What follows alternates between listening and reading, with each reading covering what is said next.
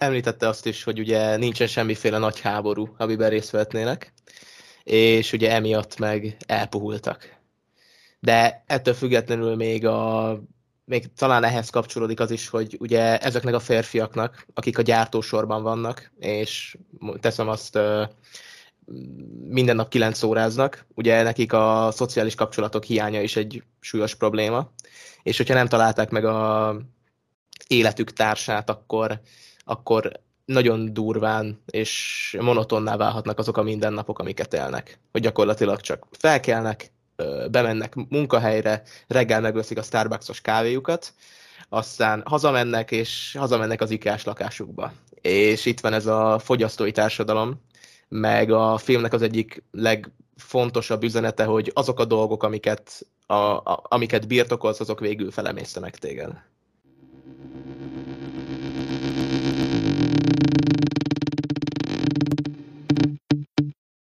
Üdvözlünk mindenkit a Kritikán felüli legújabb adásában. Mai adásban a Fight Club, azaz a Harcosok Klubja című filmről fogunk beszélni. Ezt a filmet David Fincher rendezte, akitől már uh, megbeszéltük a hetedik című filmet, szintén nagyon jó, úgyhogy ha nem láttátok, nézzétek meg. Illetve ő rendezte még az Odiákust, uh, illetve Benjamin Button különös életét, bár az, az inkább felejthető. Ez a film, mint megtudtuk, egy adaptáció egyébként, és nagyon sok ilyen, hát nagyon sok hollywoodi kultuszfilm készült adaptációból, úgyhogy ez mindig, mindig érdekes észrevétel. Ez egy 96-os regény alapján készült, Chuck Palaniuk regénye. Arról is lesz egy kicsit szó, mert én, én voltam olyan bátor, és elolvastam. A többieket meg majd megkérdezem erről. Azért lesz ez egy különleges adás, mert velünk van egy kedves barátunk, Benedek. Szia, Benedek! Sziasztok, köszönöm a meghívást! Miért gondoltad, hogy érdemes velünk beszélgetni? Mert hatalmas rajongója vagyok a podcastnak, minden epizódot már a megjelenés napján végighallgatom, meg mert értelmes gondolataitok, gondolataitok vannak, és jó veletek beszélgetni. Rendben, helyes válasz. Szépen felolvastad, amit előre megírtam neked. Na, kezdjük is az, azzal, hogy röviden foglaljuk össze a filmet, bár nagyon meglepődnék, ha lenne olyan hallgató, aki még nem hallott róla, de ha mégis van ilyen, akkor, akkor nekik. Igazából a filmet nem olyan nehéz összefoglalni, mert a cselekmény nem annyira bonyolult, a megvalósítása az már annál komplexebb és bonyolultabb vizuálisan is, és narratív szinten is. Van itt nekünk egy hivatalnokunk, aki egy ilyen kár-kár ellenőr egy autógyártó cégnél, jól emlékszem. A nevét nem tudjuk, néha Jacknek nevezi magát, inszomniában, álmatlanságban szenved, elég durván, az orvosa nem nagyon akar vele mit kezdeni, ő saját magát úgy próbálja kikurálni, hogy csoportterápia függő lesz, tehát olyan emberek közé megy, akik haláluk előtt vannak, például rákosok, vagy nem tudom, milyen agyparazitájuk van, és igazából úgy tűnik, hogy megoldódik a problémája, mert ott kisírhatja magát, úgy tesz, mintha ő is halálos beteg lenne, és, és aztán jókat alszik. Aztán egy nap találkozik egy nővel, Marla Singer, Singer nevezető karakterrel, aki ebből kizökkenti, mert hogy ő is egy csaló igazából, és hazug módon jár ezekre a csoportterápiákra. Aztán a másik fontos karakter, három fontos karakter van, az Tyler Durden, akivel egy repülőgépen találkozik, és aztán itt, itt indul be a fő cselekmény, és amire a címét kapta a film, ők indít, indítanak egy klubot, amiben nagyon véres férfias harcok folynak, egymással verekednek felnőtt férfiak, fiatal felnőtt férfiak, és aztán ez növi ki magát egyre nagyobbra. Úgyhogy én ennyit mondanék így spoilermentesen, tényleg ha valaki még nem látta, akkor mindenképpen nézze meg, mert ha nem is lesz élete filmje, kulturálisan ez egy nagyon nagy hatású és nagyon fontos, populáris film, ami azért a művészfilmnek az eszközkészletéből is merít egy-két dolgot szerencsére. Így van, és mielőtt belekezdenénk, én is mondanék pár szót. Először is sziasztok. Másod, másodszorra pedig az, hogy szerintem most ki fogjuk hagyni azt a szokásos kört, amikor ajánlani szoktuk a filmet. Szerintem röviden annyit mondhatunk, hogy mindenki nézze meg, akit érdekel, meg aki előbb meg akarna hallgatni ezt a podcastet. Én is üdvözlöm Benedeket, mert nem volt időm, vagy nem tudtam most, nem akartam a szabadba vágni és beköszönni, mivel most így hárman vagyunk, még annyi technikai kis titok elárulható, hogy mi is Zsoltival külön szobában vagyunk, úgyhogy ezért az én hangom most nem lesz feltétlenül olyan tökéletes, illetve... Igen, az adás előtt összevesztünk, és úgy gondoltuk, inkább külön szobába folytatjuk. Illetve még annyit szerettem volna mondani, hogy amennyiben tetszik, amit csinálunk, ne felejtsetek el feliratkozni a csatornára, és szerintem el is kezdhetjük, nem? Igen, célul tűztük ki az ezer feliratkozót, ezt el kell mondanom, most még nem járunk száznál, és ha valaki segíteni szeretne ebben, akkor ezzel támogasson. Nézze végig, hogy, hogy mikre van feliratkozva, és ha csak egynek is megütjük a szintjét, vagy esetleg jobbak vagyunk, akkor iratkozzatok fel, ha nem, akkor, akkor nem kell. Ha meg nem vagytok semmire feliratkozva, akkor kezdjétek el itt. Na, rátérhetünk, megint hoztuk a kis szempontjainkat. Én Benedektől szeretnék először egy szempontot hallani, amire megpróbálunk rájönni, és aztán meg ez alapján elemezzük először a filmet. Ö, rendben. Ö, akkor kulcsszót kell mondanom, ha jól lejött a dolog, és nekem a két kulcsa van, az, a, az pedig az, hogy az első szempont az a gyenge férfiak. Csak, csak az elsőt mondjad, mert aztán váltogatva. Ö, ez, ez, ez, ez egy, csak két szó Aha. van. Ö, gyenge férfiak. Jó, hát ezt gondolom én, hogy nincs benne dupla csavar, vagy valami, úgyhogy ezt annyira nem néz kitalálni. Hogy itt ar- arról van szó, amit a narrátor és Tyler Durden beszélnek, azt hiszem a, a Brad Pitt ül mellette megül a narrátor az Edward Norton, és akkor arról beszélgetnek, hogy őket nők nevelték fel, és hogy az apjuk lelépett, tehát e- ezt a korosztályt, ezt a generációt, vagy lelépett az apjuk, vagy nem foglalkozott vele eleget, tehát ezt nyilván érthetjük így áthallásosan, és hogy ezért, ezért ők gyengék, a férfiasságuk, a maszkulinitás ö, hiányzik belül, belőlük valamilyen módon, és a narrátor pont ezt akarja megtalálni. Erről van igen, szó? igen. Emli, említette azt is, hogy ugye nincsen semmiféle nagy háború, amiben részt vehetnének és ugye emiatt meg elpuhultak. De ettől függetlenül még a még talán ehhez kapcsolódik az is, hogy ugye ezeknek a férfiaknak, akik a gyártósorban vannak, és teszem azt, minden nap kilenc óráznak, ugye nekik a szociális kapcsolatok hiánya is egy súlyos probléma, és hogyha nem találták meg a életük társát, akkor, akkor nagyon durván és monotonná válhatnak azok a mindennapok, amiket élnek. Hogy gyakorlatilag csak felkelnek, bemennek munkahelyre, reggel megveszik a Starbucksos kávéjukat, aztán hazamennek, és hazamennek az ikás lakásukba. És itt van ez a fogyasztói társadalom, meg a filmnek az egyik legfontosabb üzenete, hogy azok a dolgok, amiket, a, a, amiket birtokolsz, azok végül felemésztenek téged. Így van. Ö, Reni, te hogy látod női szemmel, gyenge férfiak? Hát számomra is izgalmas volt ez a kérdés, amit így boncolgat a film, hogy ö, én megkérdőjelezném azt, hogy, hogy, hogy én nem, nem gondolom, hogy aztán lehet, hogy még az 1990-es években gyenge férfiakat eredményezett az, hogyha a nők nevelték őket, és az apjuk elhagyta őket. Viszont én azt gondolom, hogy tehát mit, el, először is azon gondolkodni kell, hogy mit jelent a film szempontjából a gyenge férfi. Mert hogy azt jelenti, hogy érzékeny az, hogy akár szociálisan, akár a kapcsolataiban érzékeny, vagy az, hogy az erőszak hiánya jelentkezik az ő viselkedésében és mentalitásában. Hát szerintem, ja, bocsi.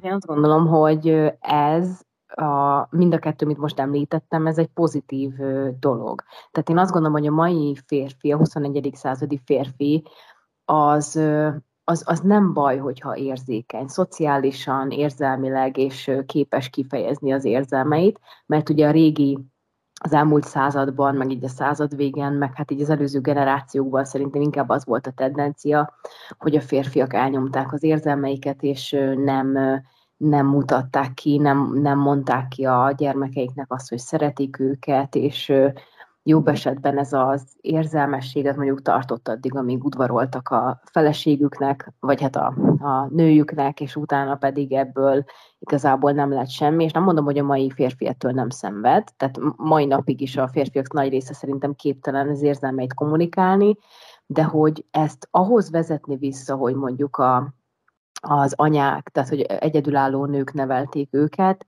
Nem tudom, nem vagyok pszichológus, meg nem olvastam ehhez kapcsolódóan statisztikát, nem tudom, ti ennek utána néztetek-e. Biztos valamennyire érzékenyíti a férfiakat, de szerintem csak kellőképpen. Tehát, hogy ennyire kéne, hogy érzékenyek legyenek a férfiak a társadalmunkban. Én arról néztem statisztikát, hogy volt egy videó eszé, amit még tegnap az adásra készülve megnéztem, ami csak a videó felénél esett le nekem, hogy egyébként a, a videó készítője az egyetért azzal, hogy a férfiaknak a Fight Clubban harcolniuk kell, és hogy vissza kell nyerniük a, az e, rég elveszett maszkulinitásukat.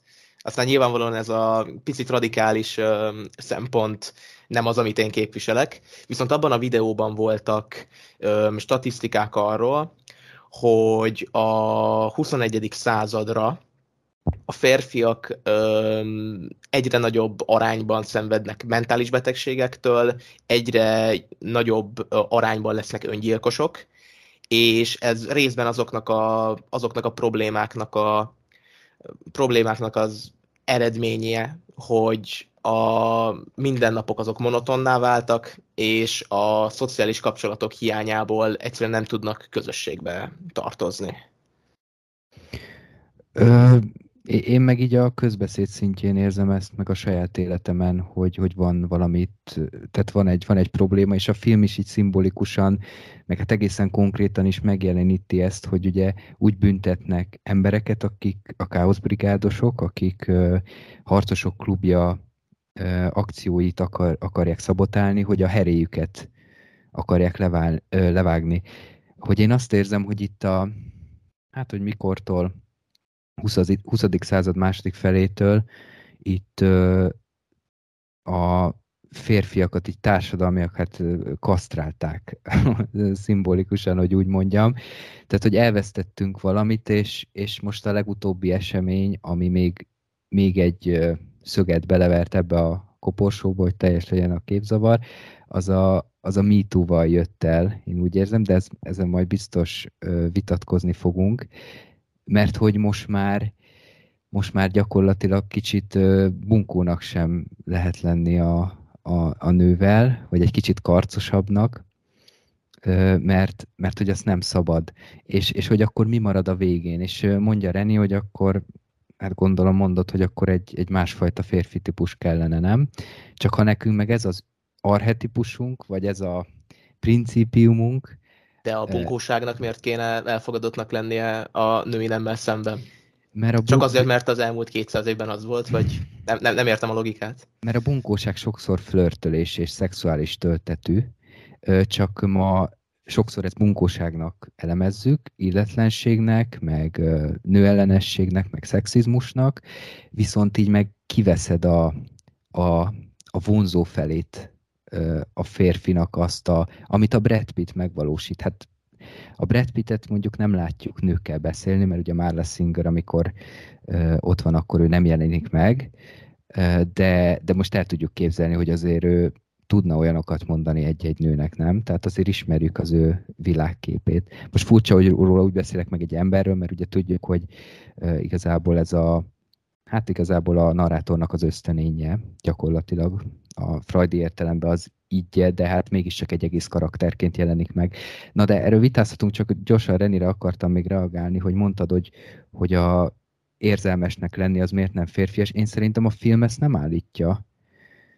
Tehát pont ez az, hogy ezek a férfiak, akik a filmben vannak, nem képesek őszintén vallani a lelki állapotukról, és pont oda jut el a főszereplő, a narrátor, hogy ez képes, erre képes lesz.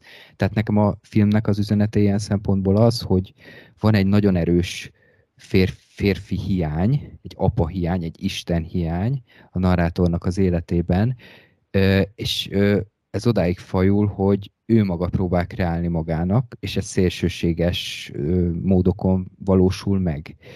És aztán magába forrasztja, internalizálja ezt a, ezt a férfi képet, ami manifestálódott Brad Pitt karakterében, mert hogy nem az volt a tökéletes, mert hogy valahogy élni is kell, nem csak az önpusztítás az, ami, tehát nem lehet csak önpusztítani, hogyha például szerelmi kapcsolatba akar lépni egy másik illetővel. Tehát valahogy magába olvasztja, és valahogy középen a régénye és a Brad Pitt énje között valahogy megtalálja a végén a helyét, és ez azzal jár, és akkor itt van az, hogy, hogy mi az, ami nem gyenge férfi, a film szerint is szerintem, hogy egyrészt fizikálisan többet visel el, mint amennyit mi manapság képesek vagyunk elviselni, és ez lehet, hogy vicces, mert miért van szükség manapság a fizikalitásra, vagy a maszkulinitásra fizikai értelemben.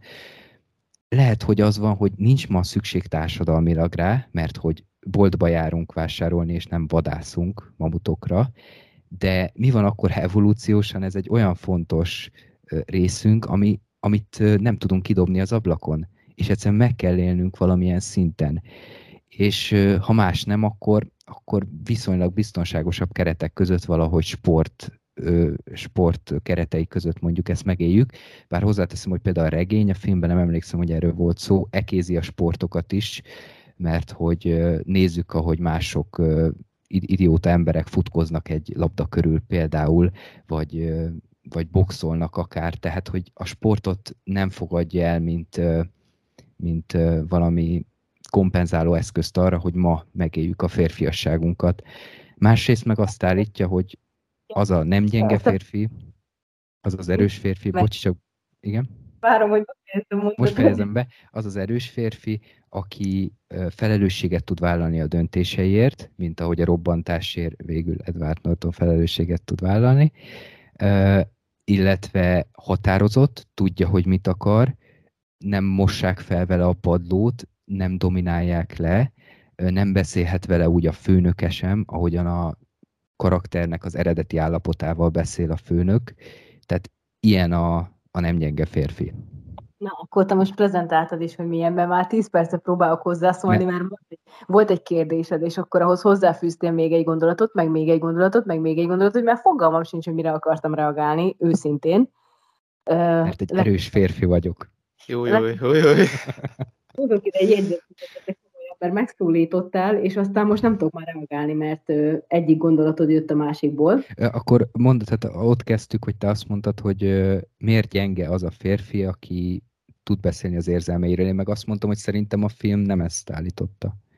Szerintem azért mondom, hogy részben ezt állítja, mert nem tudom, hogy pontosan hogy hangzik el, de, valam, de az azért elég beszédes, hogy a főszereplő csak akkor tud sí, tehát azért megy el ezekbe a klubokba, mert ezekben a helyeken elfogadott az, ha valaki sír, sőt, igazából kb. megkövetelik, hogy adja ki magából az érzelmeket, és egyértelműen valami pszichológiai problémája van, a, ha erre nem jöttünk volna rá, a főszereplőnknek, Jacknek, mondjuk nevezzük Jacknek a, az emberünket, mert mert hogy ez egy ilyen tipikus jellemző szerintem, hogy, hogy ez a, tehát hogy van valami tünet, az ugye a kialvatlanság, és ezt, hogy próbálja orvosolni, valahogy ki kell magából adni valamit. De most ezt ugye lehet, hogy a sporttal valaki egyébként most a, most a sport nézésére reagáltál, de mondjuk a sport csinálása is szerintem a modern ember életében egy ilyen, ilyen eszköz, hogy kiadja magából a feszültséget és a, a problémáit, vagy ezt, ezt így levezesse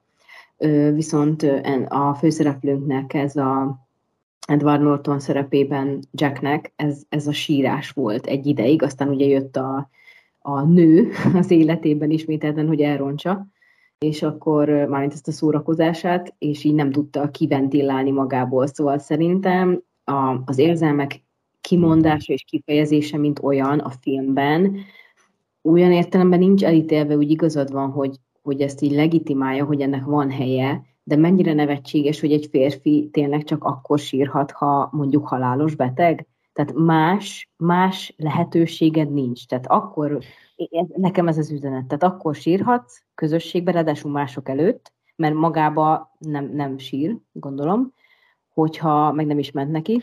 Hogyha... Hát az elején ott is nehéz, nehezen veszi rá magát egyébként, hogy elengedje magát. A Bobnak a nagy csöcsei kellenek, hogy hogy ő, tehát mint egy, a Bobot olyan, mint egy anya egyébként, az ősanya, aztán ő lesz az, akivel ugye egyszer agyon is veri a narrátorunkat, tehát nagyon vicces az alakulása, de olyan, mint egy ilyen nagyon groteszk, ilyen torz ősanya, akinek a csöcsei mellé visszamehet az anyaölbe, és elsírhatja magát.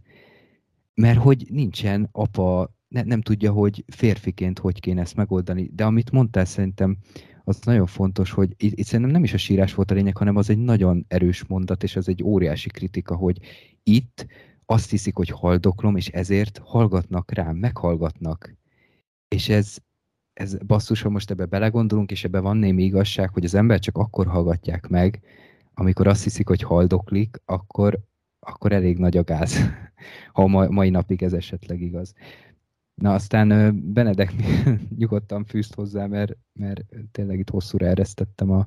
Igen, igen, a sportolással kapcsolatosan, hogy akik kvázi ilyen szektaként követik ezt a filmet, vagy szektaként követnek egyéb ilyen hát férfiakat radikalizálódni, meg a maszkulinitáshoz visszatérni kívánó ö, csoportokat vezet például Andrew Tate, hogy ők még azt szokták ö, sportolás mellett, hogyha valaki sportot űz, az jó, ha valaki sportot néz, az már, az már nőies, az már nem jó, mert ez ilyen ö, ö, olyan cselekedet, ami ez, ez kvázi pótcselekedet.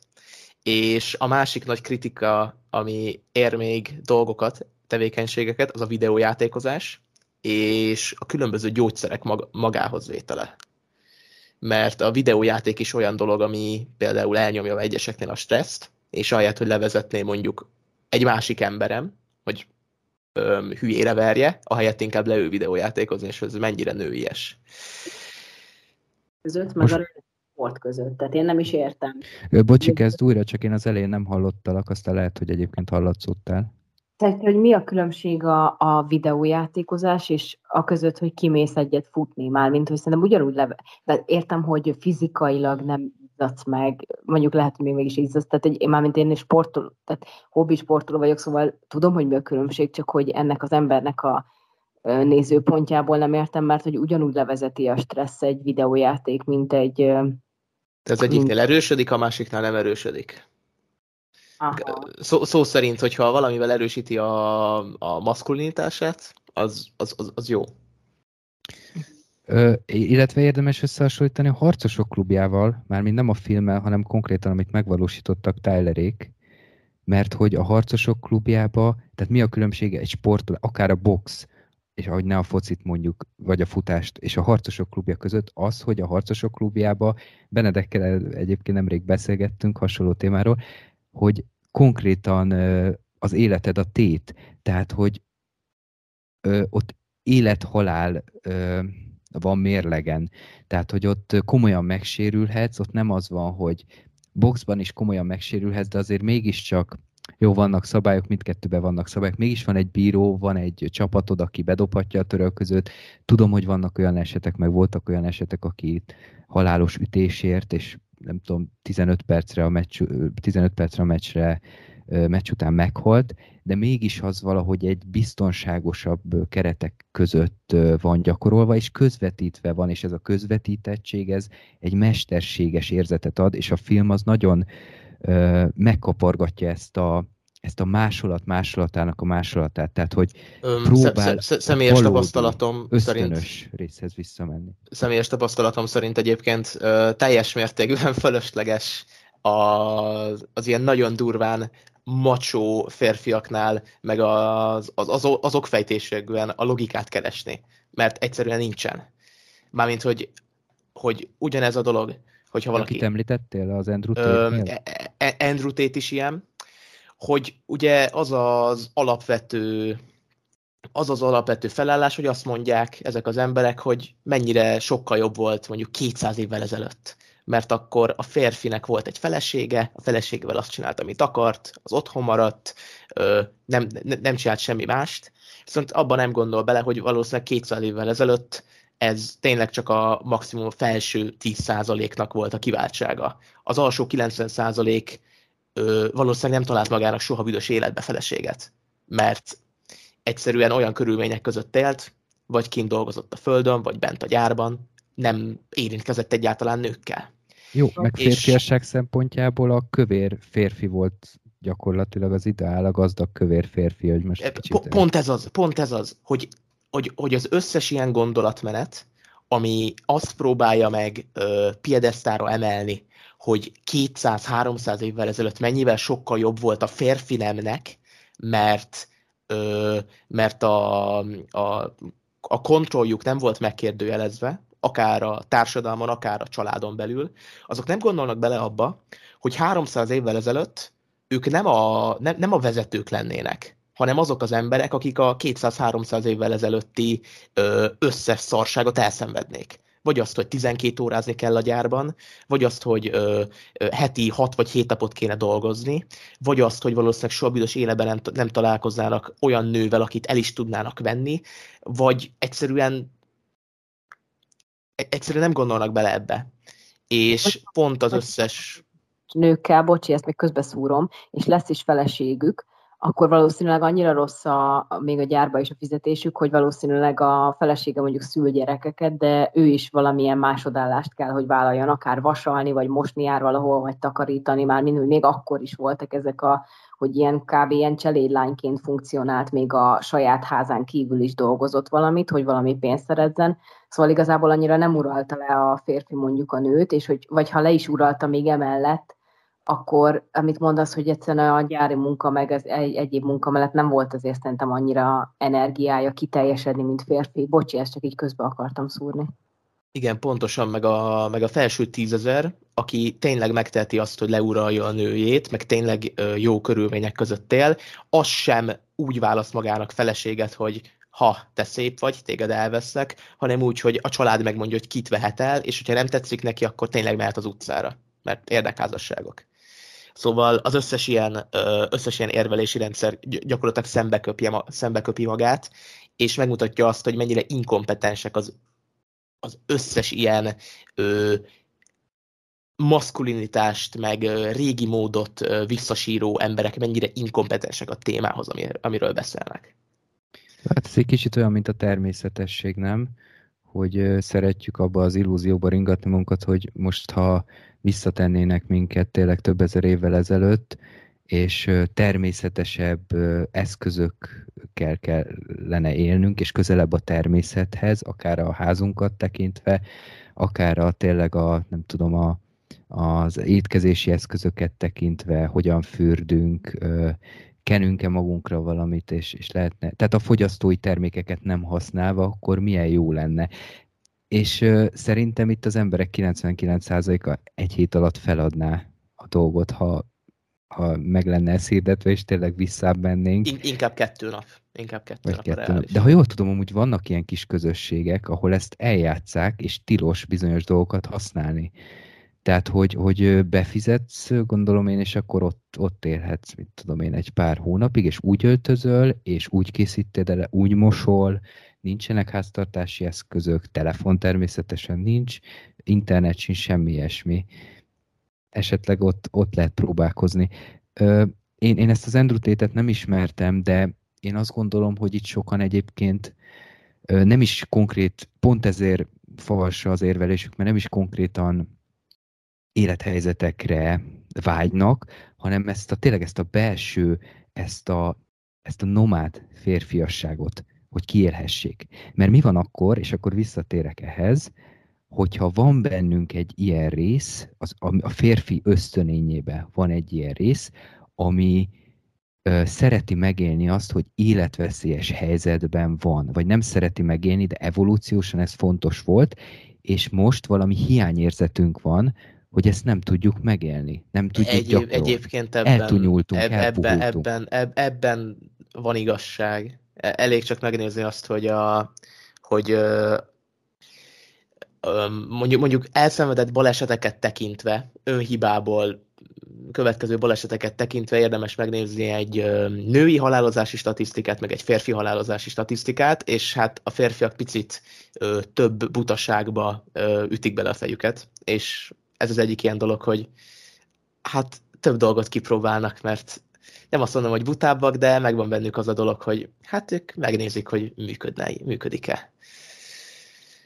Vagy elengedik a kormányt, mint a filmben, tudod, hogy ki Ja, ja igen, igen, igen, igen, igen. Szóval, a, szóval az ilyen um, epic fél videókban is általában a férfiak a főszereplők, amikor megpróbál valami egyik épületről a másik épület tetejére átugrani, és, és akkor éppen megkapaszkodik a, a korlátban, hogyha szerencséje van. Ha meg nincs szerencsé, akkor leesik és eltörik valamilyen. Ha, és akkor ezt oda vezeted vissza, hogy az ilyen extrém sportszerű dolgok, vagy nem feltétlenül sport, csak ilyen, ilyen challenge ezek, ez, e, tehát ezeken keresztül Ez visszavezethető ide. Igen, igen, igen, igen. Szóval alapvetően a, a filmnek ebben igaza van, hogy ez tényleg megvan a férfiakban. Bocsi, megnéztem az Andrew Tate-et, és eléggé undorító feje van. Mármint, hogy nagyon-nagyon unszimpatikus a tekintete például, ami nyilván most nem, most nem tehet arról, hogy a külső jegyei kb. visszaigazolják a, azt, amit így, tehát ezt a nő ellenességét, meg ilyesmi, de nagyon durva, hogy tényleg így olyan, mint az arcára lenne írva, aztán persze már az én agyam köti össze. Na de erre az extrém sportos, meg bevállalósabb férfiakra még annyit mondanék, hogy én is azt tapasztalom, hogy akár így a tanárként így a diákokat lát, vagy a fiúk körében egyrészt elterjedtebb az extrém sport, másrészt bevállalósabbak is, harmadrészt például elsétálok egy óvoda mellett, nincs olyan, hogy ne azt lássam, hogy van egy fiúcsoport, aki éppen valami olyat próbál csinálni, hogy már én nézem az óvónőket, hogy mikor kapják oda a fejüket, a lányok meg nem tudom, babáznak, meg simogatják egymás arcát, meg beszélgetnek, már mint hogy úgy értve, hogy ilyen kis kedvesek, ilyen kis aranyosak, aztán nyilván erre van ellenpélda számtalan, de hogy, hogy valahogy úgy érzem, hogy, a, hogy már ez olyan kicsi korban elkezdődik, és Zsolti, te tudnál erről mesélni, hogy miket csináltál gyerekkorodban, és ha összehasonlítjuk a kettőnk gyerekkorát, nekem a, a legdurvább eset az az volt, hogy megmondtam öcsémnek, hogy feküdjön keresztbe a járdán, én meg átugratok rajta biciklivel, ami, amiből az lett, hogy át ö, suhantam rajta, tehát egy nem volt. De hogy ez volt kb. a legextrémebb dolog, amit kimertem próbálni, és én féltem mindig is a magasságtól kezdve az ugrálás, de nem, nem merek lefutni egy dombról, tehát ugye, be, be, és nyilván egyébként most általánosítok, de szerintem a nők nagy része azért kevésbé bevállalós ilyen téren, főleg amilyen veszélyes dolog, és most, hogy már gyerekem van, meg végképp. Hát ez azért érdekes, hogy, hogy ezt említed, mert én, én egy kicsit úgy kezeltem a múltamat, hogy én úgy szoktam beszélni a lázadó korszakomról, hogy nekem ez így nem volt.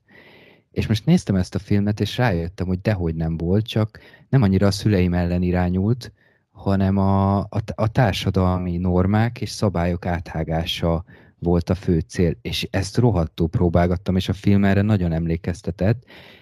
Néztem például a Dirty Sanchez, meg a Jackass-t, és, és jó, az, az egy más kérdés, hogy a Johnny Knoxville, a Jackassnek a főembere azért nem egy Tyler Durden, tehát ott is nagyon sok minden meg van játszva, természetesen, de azért mégis nekünk az egy, az egy olyan utat mutatott, és hát nem éppen a, tehát inkább káros módon, hogy elkezdtünk ilyeneket csinálni, hogy elloptunk egy bevásárlókocsit, és letoltuk egymást a, a lépcsőn.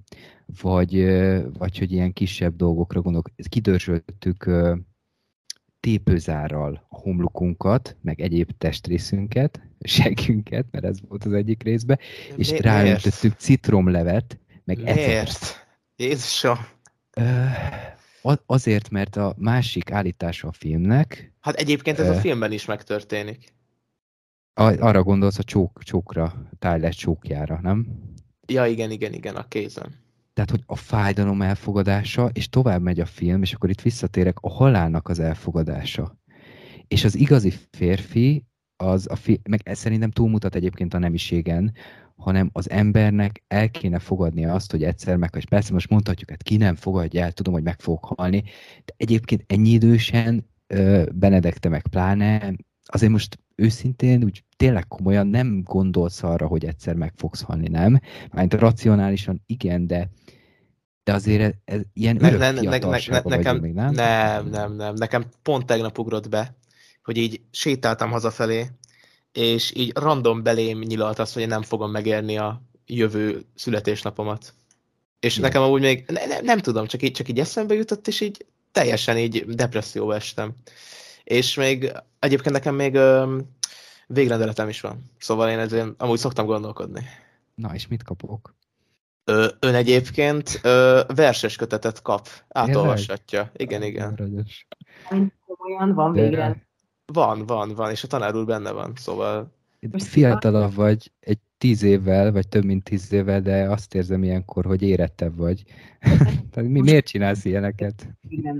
én mondom, hogy fura gyerek voltam. Most, már, most, most kezdek kinőni belőle, de Én szerintem ez nem fura, tehát én ezért nem néznélek bolondnak. Pont, pont a például a film mondani valója miatt. És akkor még azt akartam említeni, hogy Bob karaktere, az mennyire jó már, hogy ő elvileg külsőleg, látszatra, ő, nekinek, ő neki kellene a legférfiasabb férfinak lenni. Mert ugye mi a 21. században a férfi, meg 20. század végén a testépítő, ugye ezt is ekézi a film, aki ki van gyúrva, tehát vannak izmai és nagy csöcsökkel ott szokok, hogy megint le fogják szívni a válladékot, mert levágták a heréjét, tehát hogy nem attól férfi valaki, hogy heréje van, hogy megvan-e a heréje, vagy nincs. Vagy nem attól férfi, hogy ott van az izma, vagy nincs, vagy hogy jól mutat-e az a Calvin Klein alsógatjában. Tehát a, a film ezt annyira jól, ilyen ironikusan és, és szatirikusan ekézi ezt a dolgot, és, és kikezdi, hogy, hogy ez a zseniális választás, hogy a testépítőt választják oda, és ő, a, ő viselkedik a legnőiesebb módon gyakorlatilag. Jó, ö, azt hittem, erre mondtok még valamit. Erre nem lehet már semmit mondani. hát erre Ö, már nem.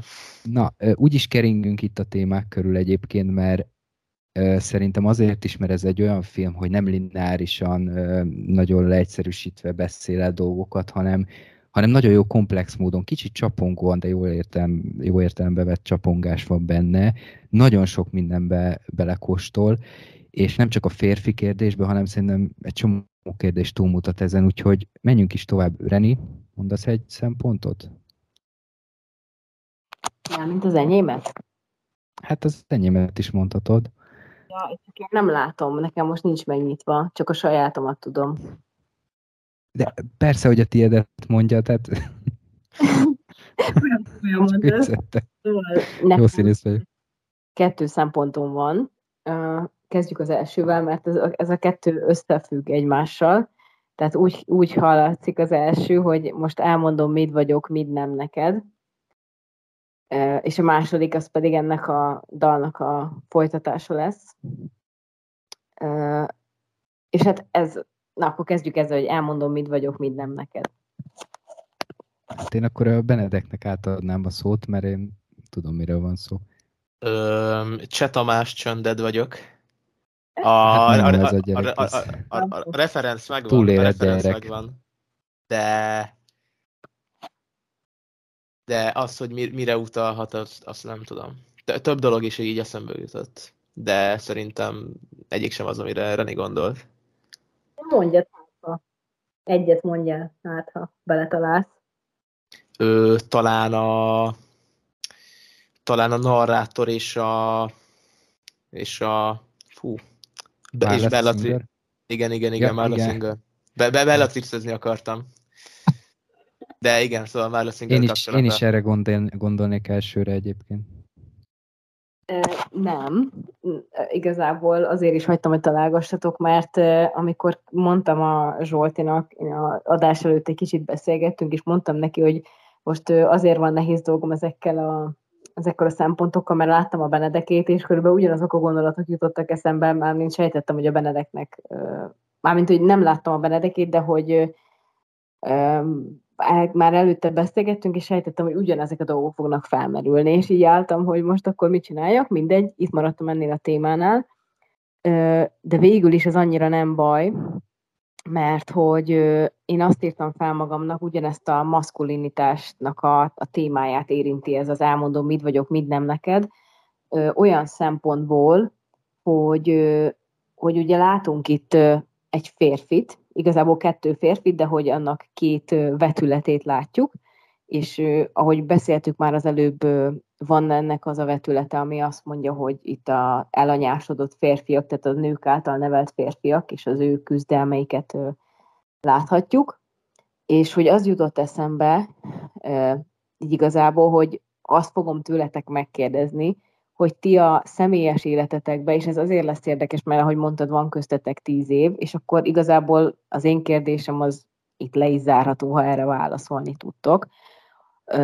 Kicsit érintettétek, de a konkrét kérdésem az az, hogy ti mennyire érzitek jelen társadalmunkba férfinak magatokat, vagy Benedek, mivel előtted, most előttünk és még itt az élet, mert mi is fiatalok vagyunk, de előtted plusz tíz év élet van, mennyire látjátok azt, hogy, hogy ez így megvalósulhat? Tehát akkor Benedeknek inkább az, hogy a jövőben, meg persze most is, mert már most is férfi vagy, csak hogy a jövőben, hogy, hogy tudod magadat férfiként látni, és hogy mennyire találtad meg a szerepedet, és Zsolti, neked most, hogy már most apa is lettél, hogy hogyan, hogyan látod így, miben találod meg. De most tudom, hogy ez összetett kérdés, és igazából nem is egy kérdés, de hogy így miben találjátok meg magatokat. Engem ez így őszintén érdekelne, hogy, hogy a film ö, azt sugalja nekünk, hogy az a férfi, aki verekszik és erőszakos, legalábbis van egy ilyen, egy ilyen olvasata is, akkor, akkor nálatok ez, ez hogy van? Tehát, hogy egy, nem, nem kell sokat mondani, de hogy így nem tudom, egy pár mondatban engem őszintén érdekelne, hogy hogyan látjátok két különböző életkorú és helyzetű férfi. De kezded? Csak utánad. hát tényleg nehéz kérdés.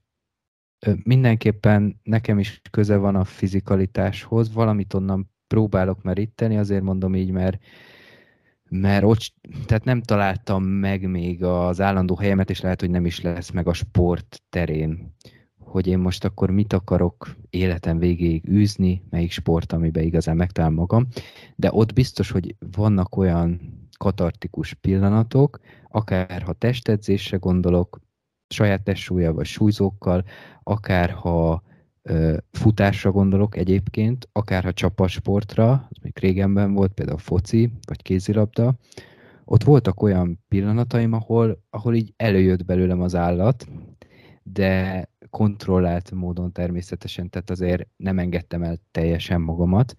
Mindig volt egy ilyen utolsó kis, kis kapu, amit zárva tartottam, de, de ott valamit megélhettem ebből az ösztönös, vadállatias énemből.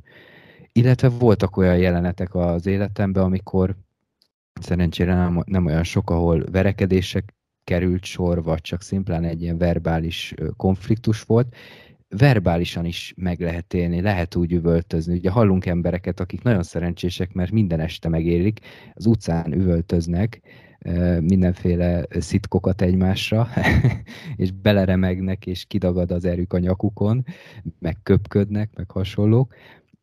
Szóval vannak ilyen pillanatok, és a tudatos énem azt mondja, hogy hát na nem már, most ez a férfi.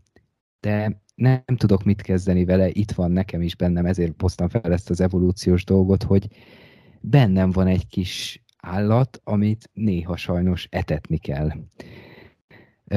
Aztán másrészt meg azt érzem, hogy a, amiket a film felvet, az, az talán még inkább igaz most, tehát hogy a, mondjuk a testépítés kultúra, vagy a testszépítésnek a kultúrája, akár férfiaknál, akár nőknél, az, az nem vesztett az erejéből, hanem még talán tovább erősödött a, a közösségi médiával, a közösségi oldalakkal, és hogy a társadalom felajánl neked, sőt rád erőltet, ahogy a film is mondja, bizonyos megélési lehetőségeket, stratégiákat hogy te szimbolikusan, mert hogy nem vadállat módjára, hanem csak szimbolikusan, hogy, hogy lehetsz férfi. És ezekkel nem nagyon tudok azonosulni, tehát például az anyagi halmozással, a státuszszimbólumokkal, hogy nekem jobb kocsim legyen, nincs is kocsim, és szintén szóval nem is akarok, vagy olyan telefon, vagy karóra, az, az mennyire, ma, manapság mennyire ilyen a nem, tehát hogy az a,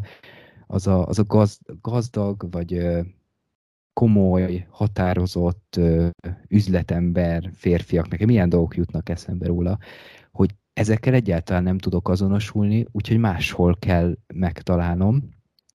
Amit még említek, és tényleg aztán lezárom, bocsánat, ezt a harmadik dolgot, hogy, hogy és ez kapcsolati szinten, tehát most egy kicsit muszáj belterjesnek lennem Renivel, tehát hogy, hogy azt érzem, hogy amit te szittál egyébként, hogy bizonyos helyzetekben nekem nem szabad összetörnöm.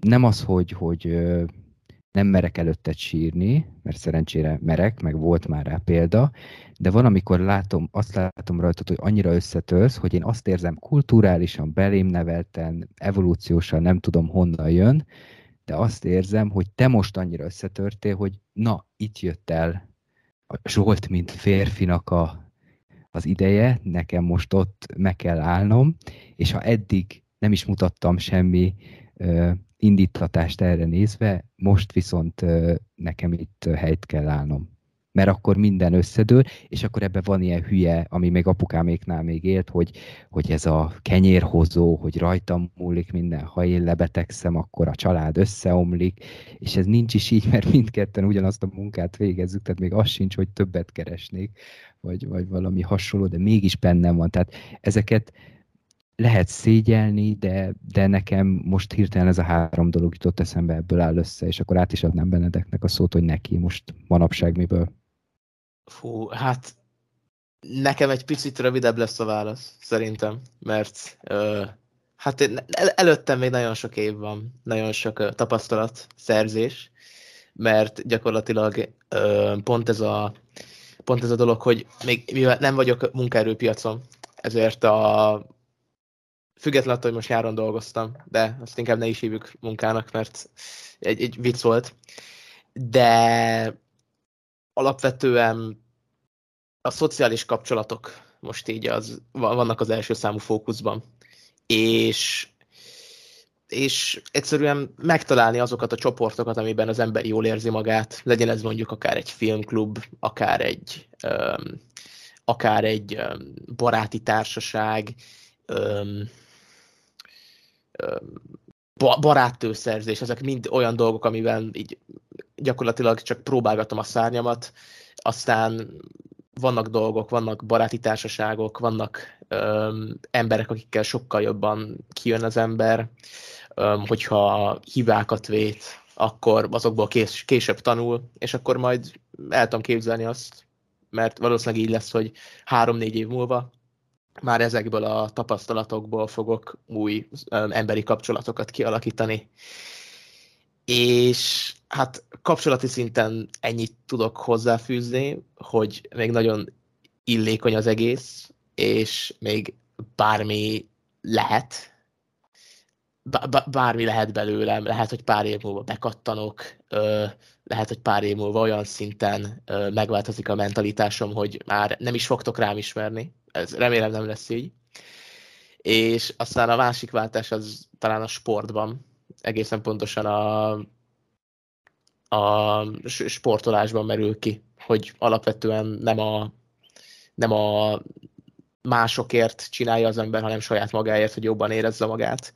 Viszont független attól, hogy én azt mondom, hogy saját magamért csinálom, saját magamért járok le a terembe, vagy megyek el futni, vagy megyek le Békás megyere kosarazni a barátaimmal.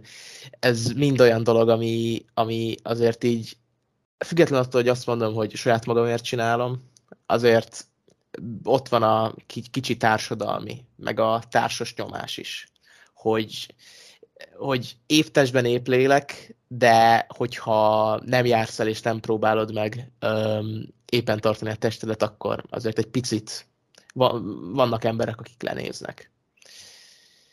Öm, ami önmagában öm, ami önmagában ugye semmiképpen sem jó, hogy um, body shaming, stb., um, de a sport meg jó.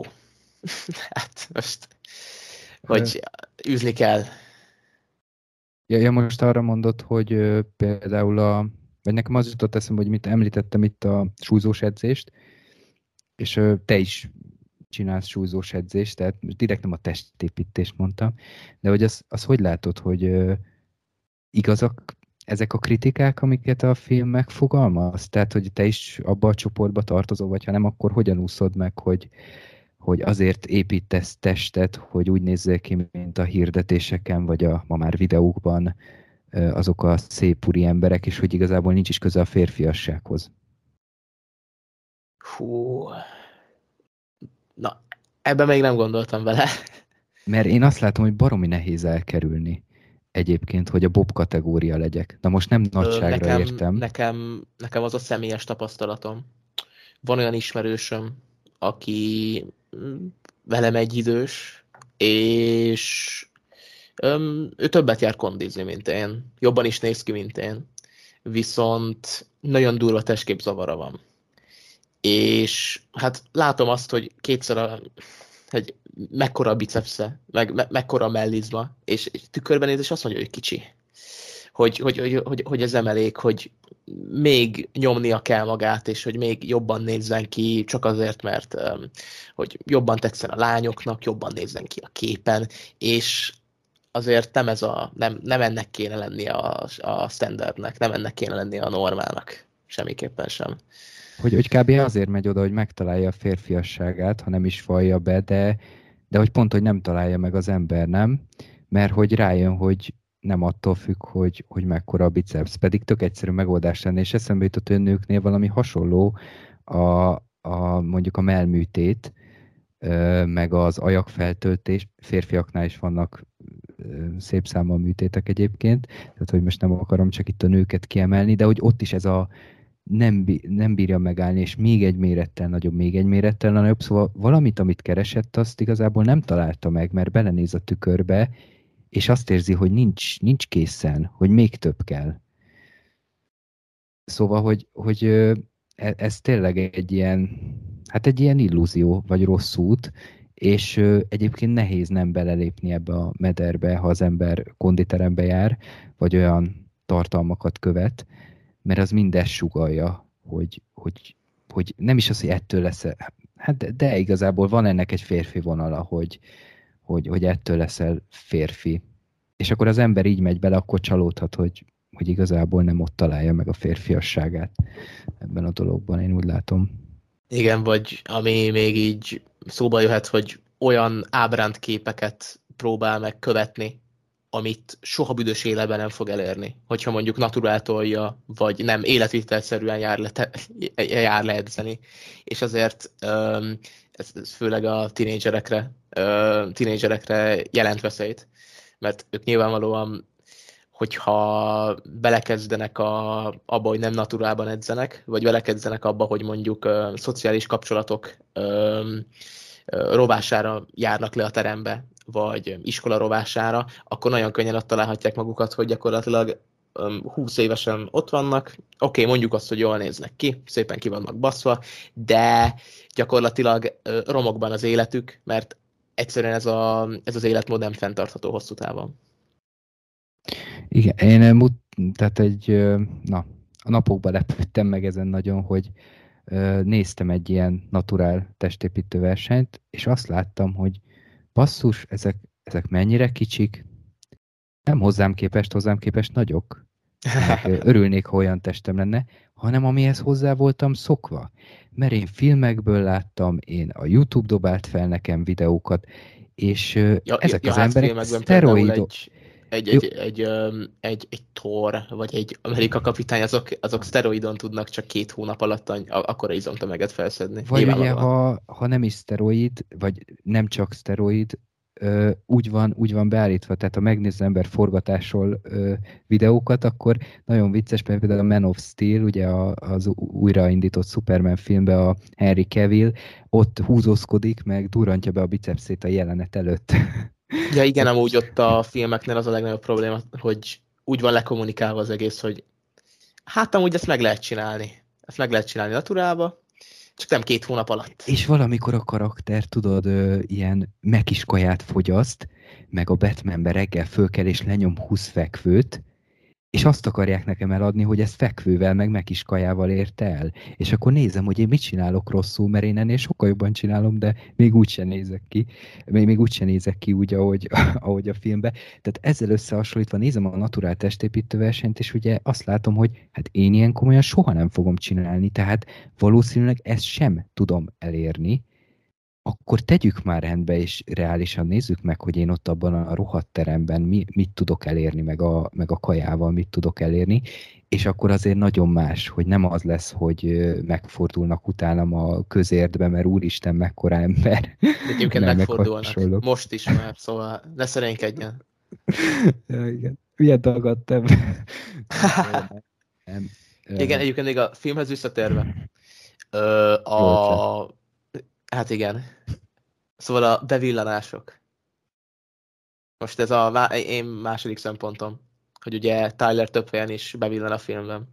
És ez az első nézés közben azért pár helyen feltűnt, de nem, nem az összes, összes pontnál. És egyébként szerintem ez is a alkotók részéről egy kreatív megoldás volt, hogy ezzel is a, a narrátornak a kvázi mentális betegségét próbálták így előrevetíteni. Ráadásul még, a, még az egyik filmbeli első részében ott volt, amikor a hererákos öm, öm, csoportba öm, meglátta a, a billboardon, a, nem, nem billboardon, a, a táblán a, a hirdetést, akkor ott az egyik a tábla mellett volt egy újságcikk, ami arról szólt, hogy hogyan kezelik a skizofréniát. És ez is mhm. egy pici előrevetítés volt.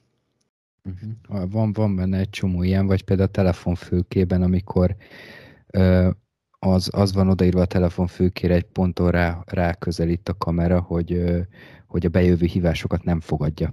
A Tyler pedig visszahívja, de ezt alig lehet kivenni, főleg első nézésre, tehát ott is jelzi előre, meg ezek a bevillanások, hogy szépen jön felszíre, kreálódik ez az én, amire szüksége van a narrátornak, mert hogy olyan jeleneteknél bukkan föl, ez az egykép kockás felbukkanás, amikor a narrátornak nagyon ki van a töke az életével. Tehát amikor szükség lenne erre az emberre. Másrészt én szerintem nem csak a, a karakterhez ad ez hozzá, vagy jelez előre valamit, hanem ugye ez megint csak a fogyasztói társadalom kritikája, hogy a reklámok, ha jól tudom, már nem lehet ilyet használni, de nagyon sokáig éltek ezzel az egykép kockás megoldással, ami, ami úgy szokták mondani, hogy az a tudatalattival kommunikál, mert az tudatosan nem fogott fel, és ugye a filmen is magyarázza, hogy Tyler bevág pornóképeket, például Disney mesékbe, és csak érzik a nézők, hogy itt, itt valami furcsa, hogy el kell sírni a kislány nagyon, ez is nagyon humoros, meg vicces, ahogyan megvan oldva. Szóval ahogyan a reklámok próbálnak minket manipulálni, próbálnak koncepciókat elültetni az agyunkba, úgy, hogy le is tagadják igazából, amit csinálnak, vagy láthatatlanná teszik, ha nem egy kép kockával, mert ez mondjuk már tiltott, akkor más eszközökkel azért tudjuk jó, hogy nagyon furfangosan meg tudják oldani ezeket a dolgokat.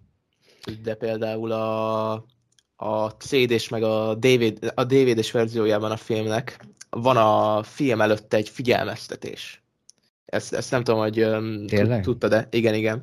És a figyelmeztetés ilyen rohadt nagy betűkkel, nagyon figyelemfelkeltő warning fel van írva, és aztán pedig az első kettő-három sor az így teljesen normális, aztán a harmadik sortól Tyler, mert ez Tyler írja, így elkezd beszélni arról, hogy ö, minden szó, amit, ami, amit olvasol, az egy ö, haszontalan ö, darab papíron van, és hogy mit kezdesz az életeddel, mennyire befolyásolható vagy, hogy ö, hogy annyira, annyira tisztelet az autoritásokat, hogy, hogy rögtön, ami valami piros, és írja neked, hogy olvasd el, azt rögtön elolvasod, és aztán és aztán meg a legvégén meg csak annyi van, hogy figyelmeztetve voltál Tyler és a film DVD kiadásában erre is figyeltek. Meg, a, meg, meg, még a, meg még a figyelmeztetés előtt, ha jól tudom, de ebben nem vagyok biztos. Ja igen, a, azelőtt meg elkezdődik egy, egy ilyen You Never Been Kissed, egy ilyen um, fake hirdetés kezdődik el a film elején. És az is egy ilyen 5-10 másodpercig tart, utána jön be a figyelmeztetés, hogy így teljesen elterelje az ember figyelmét arról, hogy valójában mit is indítottál. Aha. Na jó, hát akkor DVD még rápakoltak egy lapáttal erre a, az utalásrendszerre. Mert egyébként a DVD egyébként azért érdekes, érdemes beszerezni, mert van rajta David Fincher kommentár, mármint a film alatt, meg lehet úgy nézni, hogy ő beszél, és igazából a hátterét rajz vázolja föl a jeleneteknek, meg a készítésnek. Van a szerzővel kommentár, a regény szerzőjével, van a Brad Pitt-tel, Edward Nortonnal, tehát egy csomó ö, hasznos extra van. Jó, egyébként más filmeknél is szokott lenni, de csak itt mondjuk tényleg van is értelme, mert van miről, van miről beszélni. A DVD kapcsán még az jutott eszembe, hogy milyen érdekes, hogy filmnek a státuszáról még nem beszéltünk, hogy ugye ez egy, egy kultuszfilmén nőtte ki magát, vagy hát utaltunk rá, és hogy ez is egy olyan film, és van pár ilyen, ami a pénztáraknál, a mozikasszáknál egyébként megbukott. Tehát alig érte el azt hiszem a, a felét az előállítási költségeknek otthon, aztán világszinten már, már jobban hozta, de igazából ez a DVD megjelenés után érte meg, mert azt hiszem abból 6 millió példány elkelt. Szóval ez otthon terjedt a, az emberek között, hogy egy, kicsit úgy szervesebben vagy természetesebben. Ö, illetve még, még ugye attól is féltek, hogy tehát, nagy, tehát a kritika az nem fogadta nagy ölelések közepette, hanem sokan arra hívták fel a figyelmet, hogy a 2000-es évekről beszélünk, vagy a 90-es évek végéről, amikor azért még jobban élt ez a videójátékok és erőszakos filmek, azok a fiatalokat tönkre teszik. Annyiban ja, egyébként... Hát persze, igen. Az akkoriban teljesen meghatározta a közbeszédet. Azok, szerintem egyrészt rosszul értelmezték a filmet, másrészt nekem ugye az a véleményem, ezt már többször elmondtam, hogy az nem a művészet feladata, hogy tehát a művész feladata, meg a művészet feladata, hogy valamit feltárjon, megmutasson. Most az, hogy ezzel mit kezdenek emberek, tehát akkor mindig az jut eszembe, hogy basszus, akkor a Bibliát már rég be kellett volna tiltani, mert néhányan eléggé félreolvasták azt a, azt a történetet. Tehát nem a, nem a harcosok klubja hibája, ha valaki ilyen következtetéseket von le. Meg szerintem félre is van értelmezve, ha azt értjük meg belőle, hogy az erőszakra buzdít.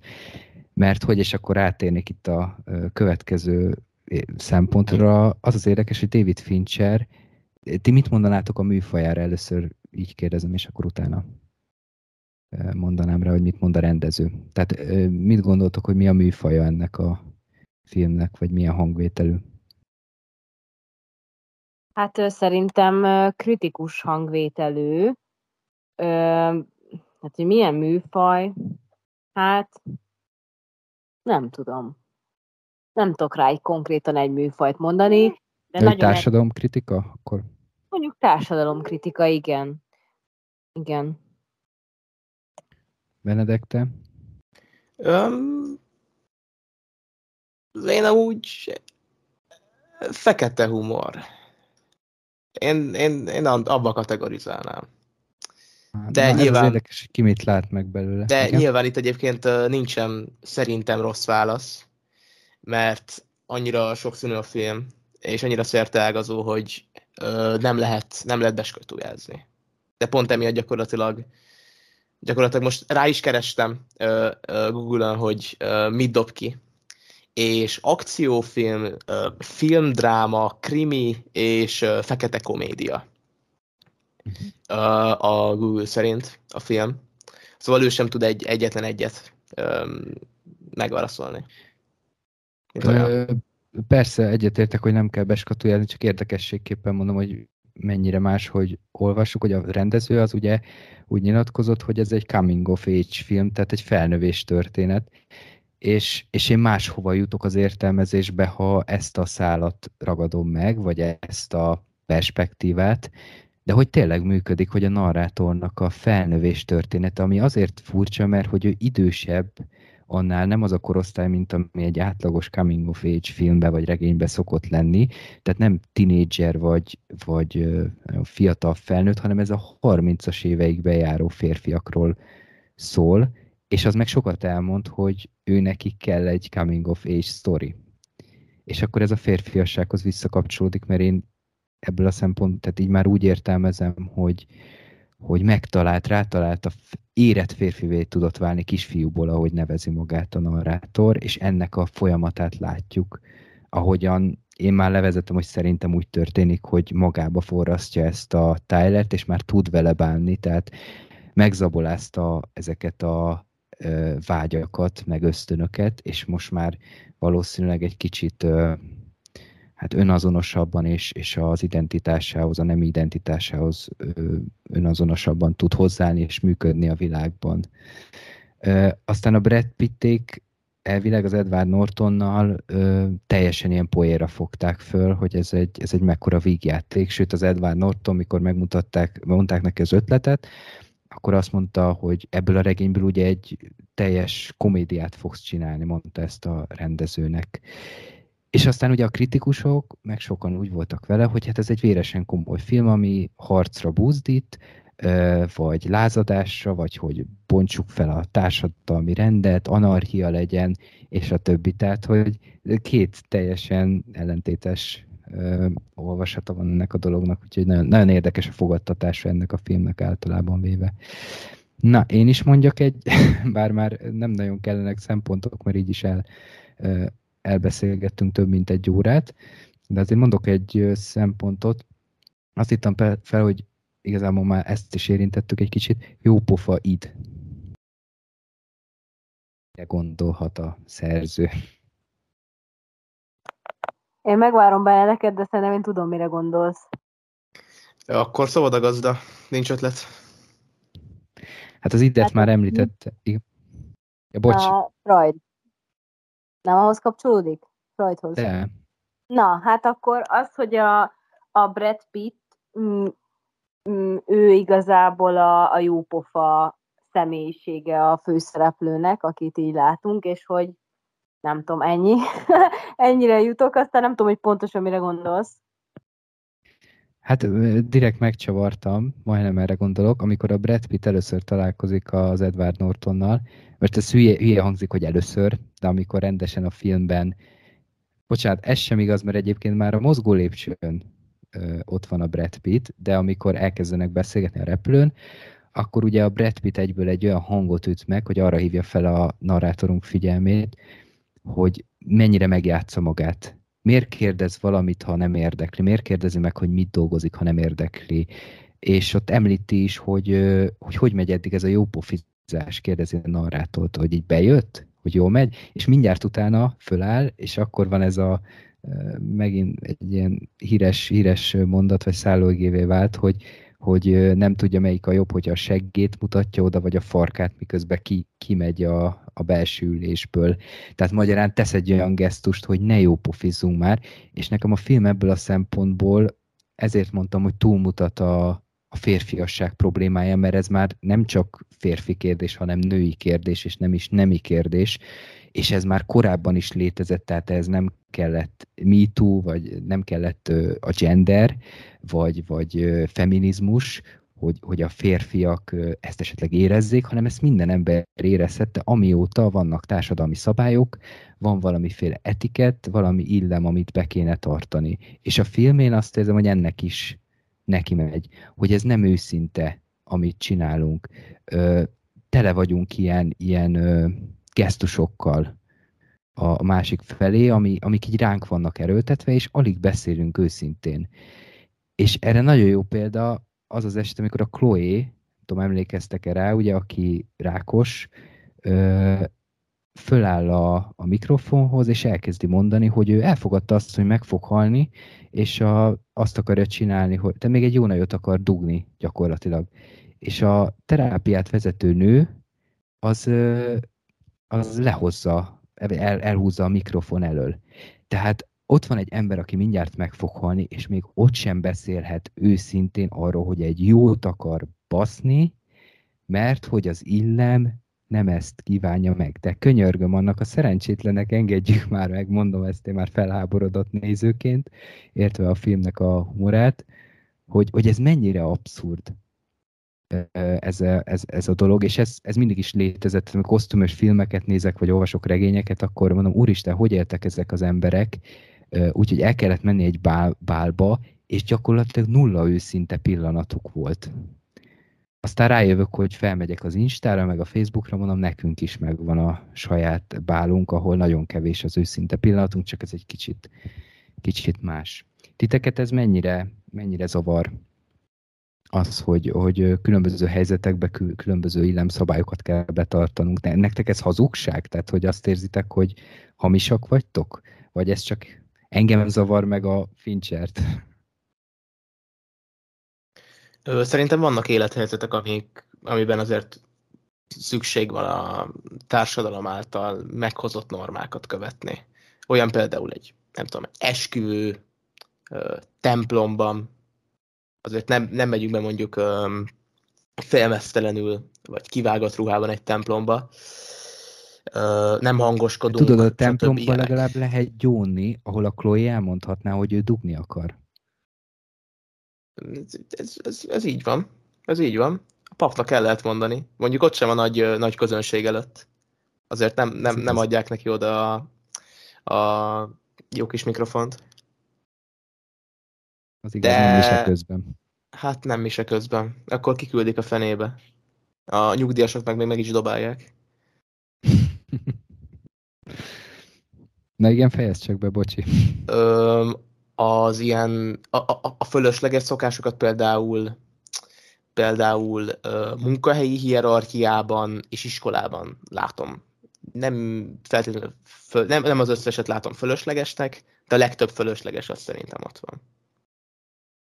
Akkor egyébként így ezek alapján ez a film akkor egy ilyen liberális felfogású film, és akkor itt arról van szó, hogy a konzervatív értékek, meg a konzervatív hozzáállás ezekhez a társadalmi helyzetekhez az... Hát ha abból indulunk ki, hogy a, hogy a Mayhem Project, meg a Fight Club egy anarchista szervezetté nőtte ki magát, és megnézzük, hogy az anarchizmus mondjuk a politika iránytűn hol helyezkedik el, akkor igen, ez, egy, ez, ez liberális felfogás. Ez konkrétan azt, hát de... ö, a, a, az egyik leg ö, ö, liberálisabb gondolat, vagy az ilyen túltölt liberális gondolat az az, hogy menjünk vissza az őskorba. Mert hogy akkor, akkor minden jobb volt. És gyakorlatilag az, hogy felrobbantották a bankokat, hogy mindenki ne lenullázódjon pénzügyileg, az egy liberális gondolat. Az anarchizmus egy, egy nagyon durván progresszív, liberális uh, politikai, um, politikai um, oldal. De az anyagi javak uh, elpusztítása vagy újraelosztása az, az meg inkább marxista, kommunista, nem? De itt nem, ne, itt nem újra akarják osztani, itt el akarják törölni. A, az, az az érdekes, hogy a regénybe ott jobban kifejti, és ott, ott ezt is említi. De, de, gond, a, de gondolom a, a filmbe azért nem vitték át, mert mert most is um, bármelyik amerikai politikus megemlíti azt, hogy um, hogy ingyenes egészségügy, akkor rögtön kommunistának hívják. Szóval azért a, főleg még a 90-es években, hogyha valaki filmet csinált, és um, akart bele akár progresszív politikai dolgokat belerakni, akkor azért um, szembe kellett volna nézni azzal, hogy le, leszocizzák, vagy komcsizzák. És azért ezt gondolom nem akarta bevállalni a rendező. Annyi vagy egyszerűen viszont... nem, bo- bocsánat, csak egyszerűen nem, vagy, vagy egyszerűen nem érezte ennyire fontosnak a, fontosnak a, a kifejteni azt, hogy az anarchizmus az micsoda. Biztos, hogy egyébként pár dolgot, még úgy is, hogy ez tényleg egy nagyon bátor film, pár dolgot vissza kellett vonnia, mert hogy például csatározások voltak az IKEA-val, meg, meg a producerrel, hogy mi fér bele, mi nem fér bele.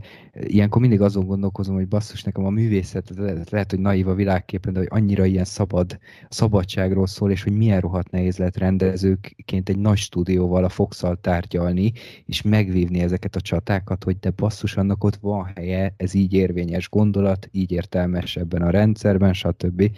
Na mindegy, visszatérve a liberális konzervatív dologra, mert azért kérdeztem ezt, mert az az érdekes, hogy ö, én azt olvastam, hogy a 90-es évek második felében, mert én is gyerek voltam, tehát konkrét emlékeim nincsenek róla, a, a baloldali sajtó nak nem tetszett ez a film, mert hogy ők ebben a, ebben a terrorista szervezetben egy ilyen fasiszta felépítésű ö, közösséget láttak, a, amiben Tyler Durden a diktátor gyakorlatilag. Tehát ők, ők ezt meg egy ilyen jobboldali dolognak értelmezték, másrészt, ha belegondolunk, azért itt a, a PC-t és a gendert is megkapargatja ez a film, és az megint csak nem tetszett a baloldaliaknak, de szerintem tényleg pont ezért jó, most ez nagy közhely, hogy mindenkibe belerúg egy kicsit, hogy most leegyszerűsítsem.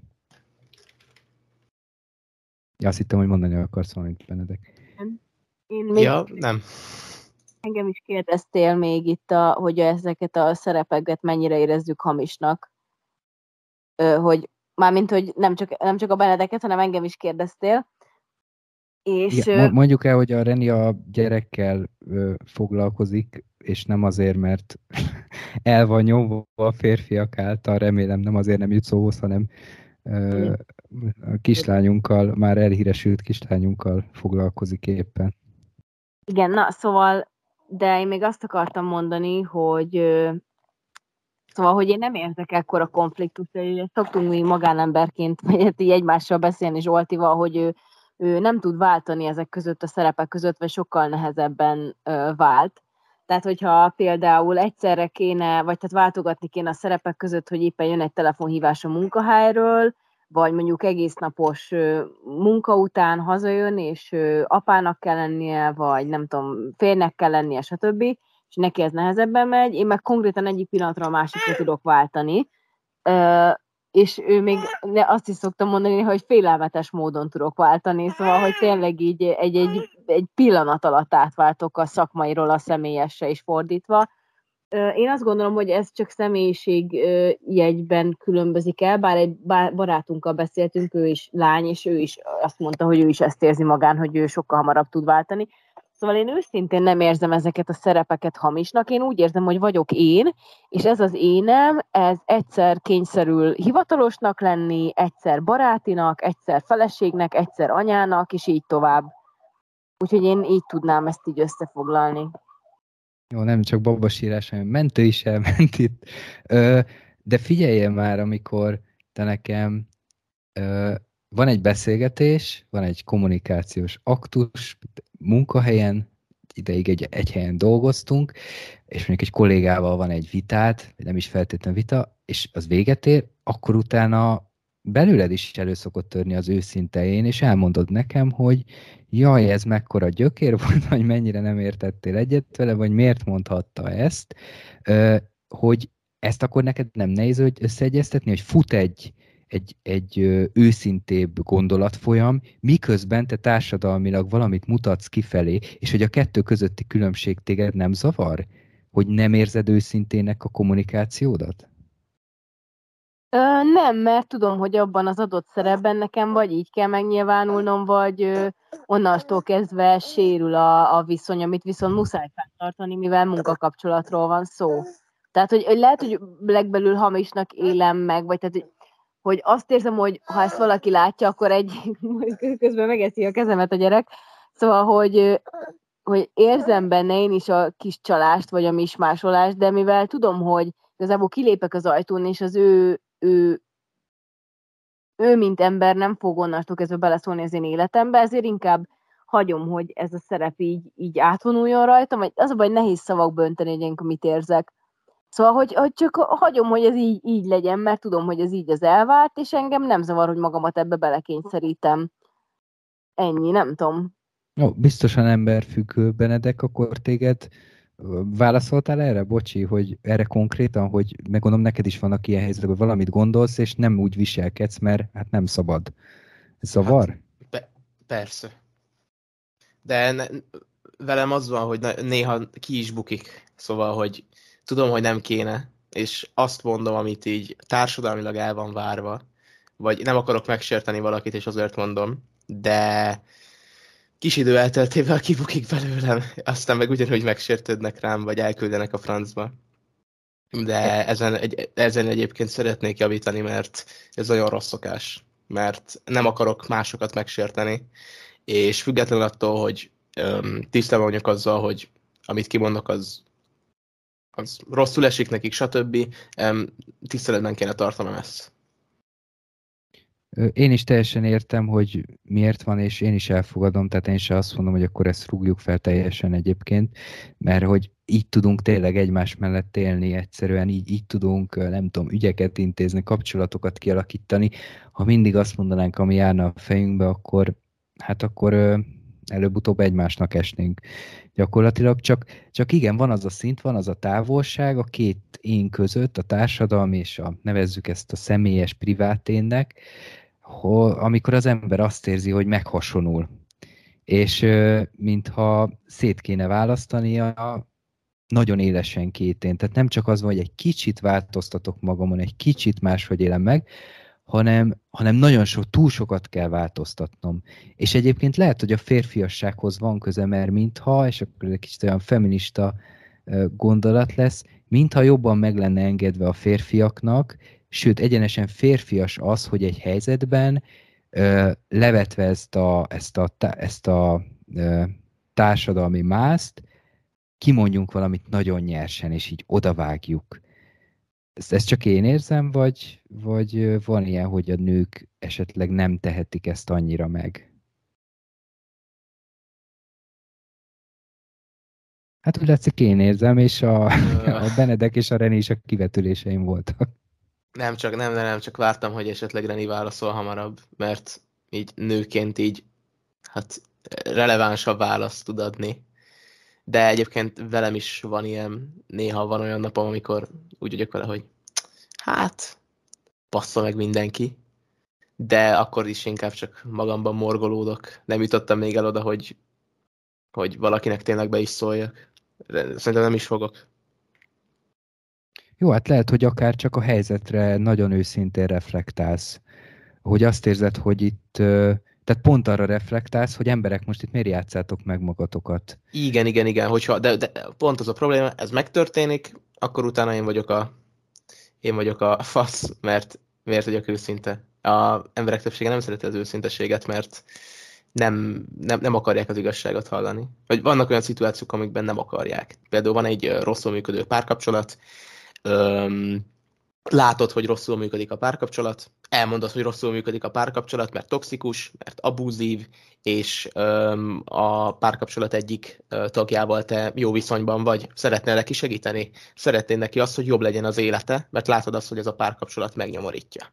Elmondod a véleményedet, öm, releváns tényekkel alátámasztod, hogy a kapcsolat, amiben van, az miért abúzív, és hosszú távon miért rossz a mentális egészségének, ö, súlyosabb esetben akár a fizikai egészségének is, és erre válaszul te vagy a fasz, mert hogy mersz ilyet mondani a barátjáról, vagy a barátnőjéről, hogy, ő, hogy, ők, hogy ők nincsenek jóban, hogy ki vagy te, hogy ezt egyáltalán elmered mondani a másiknak. És pont ilyenek miatt az, az, az ember inkább, inkább megtartja magának az őszinteségét. De közben nagyon szeretjük eladni, meg hangoztatni, hogy mennyire őszinték vagyunk, meg mennyire elfogadjuk a kritikát. Mondom, ezt tényleg azért mondom ö, többes számba, meg, meg ma, mert én is ilyen vagyok, tehát én is szeretem hangoztatni, aztán hát nem annyira esik jól, és, és egyáltalán nem biztos, hogy aztán elfogadom, amit kapok. Úgyhogy ez is így kicsit. Hogy főleg itthon, bár nyilván más országokban se annyira, de nem tanítunk egyszerűen az iskolákba kommunikáció skilleket, és ezt olyan értelemben, tehát az asszertív kommunikáció az nem megy. Tehát mindenki nagyon ön én központú, ez nyilván a társadalmunk és a századnak is az egyik jellemzője szerintem. Másrészt meg, hogy nem tudunk úgy kommunikálni, hogy a másik őszintén azt érezze rajtunk, hogy azért mondjuk azt, amit, ha, ha mármint ha tényleg ez a szándékunk, mert segíteni szeretnénk a másiknak, vagy rávilágítani valamire. És én azt érzem, hogy mindig támadásnak érezzük azt, ha bármilyen kritika illet minket. Ugye nagyon sokszor még a sztárvilágból is, és most nem arra gondolok, hogy valaki egy több, több diplomás színész, hanem épp itt a bulvára, meg a celebekre, akik nem feltétlen azért híresek és keresnek sok pénzt, mert olyan sokat letettek az asztalra, csak egyszerűen léteznek és visszaverik a fényt, hogy ő, ő, az ő esetükben inkább elmondható az, hogy nagyon sokszor van az, amit a, a Puzsér is szokott hangoztatni, hogy amikor összejönnek egy, nem tudom, tehát a Szabó Zsófi meg a Tusup, összejöttek, annyira imádom, hogy így kimondani, hogy tusúp, na mindegy. Szóval összejöttek, akkor uh, ugye mindenki tudja az ő boldogságukat, az összes bulvárlap lehozhatja az ő dolgaikat, meg mindenki megosztott mindent. Amint szakításra kerül a sor, akkor kérjük a sajtó munkatársait, hogy adják meg nekünk a személyes teret, meg ne zaklassanak. Szóval, hogy így akkora képmutatás az egész, de, de ezt most csak arra hivatkozva akartam, nem is tudom, mire akartam erre most rávilágítani. Hát a ham, hamisság, meg a kritika, meg hogy... Egyébként ezzel kapcsolatban én a pont a napokban hallgattam egy nagyon, nagyon jó kis podcastot, éppen a trending első három számát elemezték, és alapvetően ott is szó volt arról, hogy hogy a mondjuk Magyarországon ez pont nem jellemző, hogy lennének zenei kritikusok, sajnos. Nem is értem egyébként, hogy miért nincs. Talán amiatt, mert túlságosan gyerekesek a magyar előadóknak a többsége, és olyan kicsi a zeneipar, hogy egyszerűen nem fér bele, a, nem fér bele az, hogy tényleg legyen egy nagy megmondó ember, aki tényleg külföldön mennyire jellemző, mert én nem Hát ott, öm, külföldön ott van a Anthony Fantano, öm, egymilliós öm, öm, feliratkozó tábora van, és gyakorlatilag minden friss ö, nemzetközi megjelenésről csinál kritikát. Van, ö, van streamje, van, hogy vlogol, interjút csinál, és hogy alapvetően jót tesz az egész zeneiparnak, hogy ő ott van, és kifejti a véleményét. Független attól, hogy az ember most egyetérte vele. És ott is vannak nagyon gyerekes emberek, akik akik túlságosan érzékenyek arra, hogyha valaki kifejti a véleményét, de Magyarországon és most ez a, az őszinteségre kapcsolatos, meg, a, meg azzal, hogy mindenki védekezőre veszi a figurát. Hogyha valaki leírja azt, hogy mondjuk a, fú, melyik volt, a Bakmeleg című számban a dalszöveg az nem jó, akkor a magyar előadók hajlamosak arra, hogy függetlenül attól, hogy ezt kiírja le, válaszolnak neki, ilyen nagyon kicsinyes védekező stílusban, hogy de, a vakmeleg az jó. És hivatkoznak és, a nézettségre. És hivatkoznak a, a nézettségre. Ö, most ezzel kapcsolat, fú, nem, nem, nem, akarok ennyire belevenni a, a magyar zeneiparba, mert akkor holnapig itt ülünk.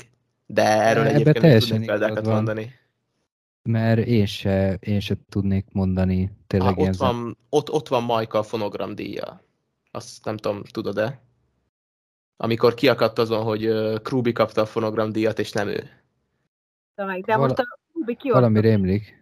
Igen, és aztán most a És a Krubi re- reagált az egyik számába, nem? Re- reagált a számára, másfél évig mémelte, aztán most a Budapest Parkos koncertjén egyik, elő, e, egyik rajongójának az elsősorban odatta a fonogram díjat, ami, ami miatt Majka hisztizett, hogy hát ezt odaadom, nekem nem kell. És bedobta. De jó, ez jó. Ez egy, ez egy nagyon jó gesztus. Hogy, hogy Magyarországon egyszerűen előadóknál nem szabad beleállni a, a nyílt ellenségeskedésbe, mert túlságosan kicsi az egész, um, egész zeneipar, mindenki ismer mindenkit, alapvetően mindenki jóban van mindenkivel, ezért, hogyha valaki nem um, úgy reagálja le a, a konfliktus helyzeteket, hogy poénkodik, hanem tényleg beleáll valakibe, akkor az hosszabb távon neki lesz rossz. Egyébként nem is, hogy jutottunk el ide? Az őszintesség, őszintesség, hamisság, Ja, ja és ha, igen, még, igen. ha még bírjátok én egy szempontot, meg hát a hallgatók, ha bírják, de hát ők le tudják állítani bármikor, úgyhogy nekik könnyű a dolgok. Mínuszban talán nem tudunk menni. Ennek kapcsán és a tudathasadás kapcsán, mert hogy igazából én erre akartam kiukadni, ennek kapcsán akarsz, na, mindjárt, mindjárt kikeveredek a mondatból, tehát még egy dolgot, ami, ami fontos lenne, azt, azt mindenképpen meg kéne szerintem beszélni a filmek kapcsolatban. Már egy kicsit elcsépelt téma, de azért meg tudjuk nézni szerintem, hogy a film mit mond róla, és kicsit összehasonlítani a mai, mai állapotokkal, tehát a fogyasztói társadalomról van, van itt szó, mert hogy én itt említettem, és akkor elkezdtünk arról beszélni, hogy a társadalmi illemszabályok, amik mindig is voltak, vagy a normák, hogy ezeket áthágjuk, vagy nem hágjuk át, mennyire hamisság ez. Ezt már említettem, de van egy aktuálisabb probléma, fogyasztói társadalom probléma, hogy a film az, az hogyan áll ehhez a kérdéshez, mert belerúg jó nagyokat, de ugye nincs ez teljesen kifejtve. Tehát például az, hogy kéne értenünk, amit Benedek te is említettél, hogy uh, amit birtokolsz, valahogy így van a mondat, az valójában téged vesz birtokba. Vagy mit jelent az, hogy uh, ezek a reklámok által uh, generált, vagy előállított uh, éles stílusok, ezek szabályoznak minket, vagy ránk vannak erőltetve. I- ilyen mondatok hangzanak el, vagy ugye emlékszünk a jelenetre, amikor a, az ikás katalógus az gyakorlatilag megelevenedik a, a narrátornak a lakásában. Tehát a reklámok milyen éles stílusokat hoznak, mit képviselnek, és ez hogy függ össze a mi személyes életünkkel? Mennyire érzitek, hogy tényleg befolyásolva vagyunk? És Benedeket kérdezem, mert Reni most éppen el van foglalva. Hát, én is érzem magamon néha a dolgot, de szerintem én ebből a szempontból még a tudatosabb emberek közé tartozom, így legalábbis őszintén remélem. Én néha a, a hideg üdítő reklámokat szopom be, de azt nagyon durván. Me- meglátom és nagyon megkívánom. Na, szerintem ez még az ártatlanabb része a dolognak. Jó, de most, most azért látni kell azt, hogy nekem még uh, nincs lehetőségem arra, hogy mondjuk meglátok egy nagyon, nagyon fasz a kis tévét, a, tévét az egyik billboardon a metróban, és akkor oppá, elmegyek a média márba és megveszem. Azért még erre nincsen büdzsé. Meg nem a... úgy, mintha így csak úgy szükségem lenne egy tévére. De ez a közvetlen hatása, ami, ami néha szintén vérlázító, például a 2008-as válságra gondolunk, hogy itt nagyon sok ember hitelre minden szírszart megvásárolt, mert ugye olcsó, olcsó hitelek voltak. Ja, hát azokat Tehát, reklámozták is. Természetesen, ja igen, a hitelreklám az egy külön kedvenc kategóriám. Aztán Tehát, hogy ez egy nagyon fontos, és ebbe is tönkre, tönkre lehet menni, de itt a nehezebben megfogható részére gondolok, hogy említetted a kólát.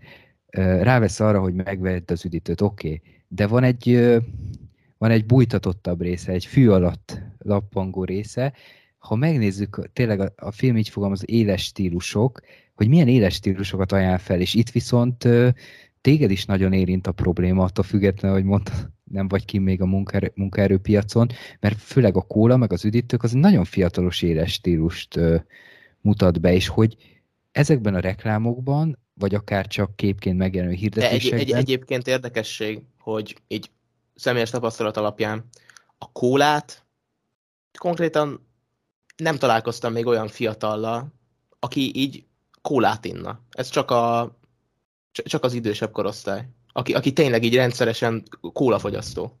Ez, ezzel, ezzel nem tudom, nem tudom egyébként, hogy más is így van-e, de, de, de nekem így van. Ki, ki fog halni a kóla? Ajaj, nem, nem, nem, nem, nem, nem, nem, nem, nem, nem, nem ezt mondom. Ö, pia keverés az nagyon jó, de csak úgy, hogy most kólát veszek és kólát iszom. Hát az, az olyat még nem láttam még. Ne, nem láttam még Aha. velem egykorú embertől. Akkor mit isztok energiaitalt ennyire? Mármint azt tudom, hogy igen, de mi az, hogy kólát így nem isztok csak úgy? Hát mondom, hogy hát ott vannak a jegesteák, abból van 5-6 fajta variáció, ott van az energiaital, nem tudom, én, szíve, én hamarabb vennék gyümölcspürét, uh, vitatigris gyümölcspürét, mint kólát önszántamból, hogy én azt most meg akarom inni. Én meg náluk egy King Joy volt a menő, meg menő még most is, nem? Ja, persze, hát a, van a van a kupak alatt kis um, élet, életmód tanácsadás. Ja, mert hát azt reklámozták az influencerek szerintem a TikTokon még annó. Vagy igen. lehet... Ah, igen, akkor jól Meg a kubu, a gyümölcsös fostos ital, ahogy mi mondtuk annak. az elég menő. Én reagálnék itt a reklámokra. Az volt a kérdés, ugye frissítve, mert közben tényleg itt a gyereket tornáztatom, meg elfoglalom, hogy jó kedve legyen. Szóval, arra, tehát a termék körül, köré épített éles stílus, mert szerintem a film erről beszél. Az, az van hatással ezekre az emberekre, azon kívül, hogy konkrétan persze termékeket veszel meg.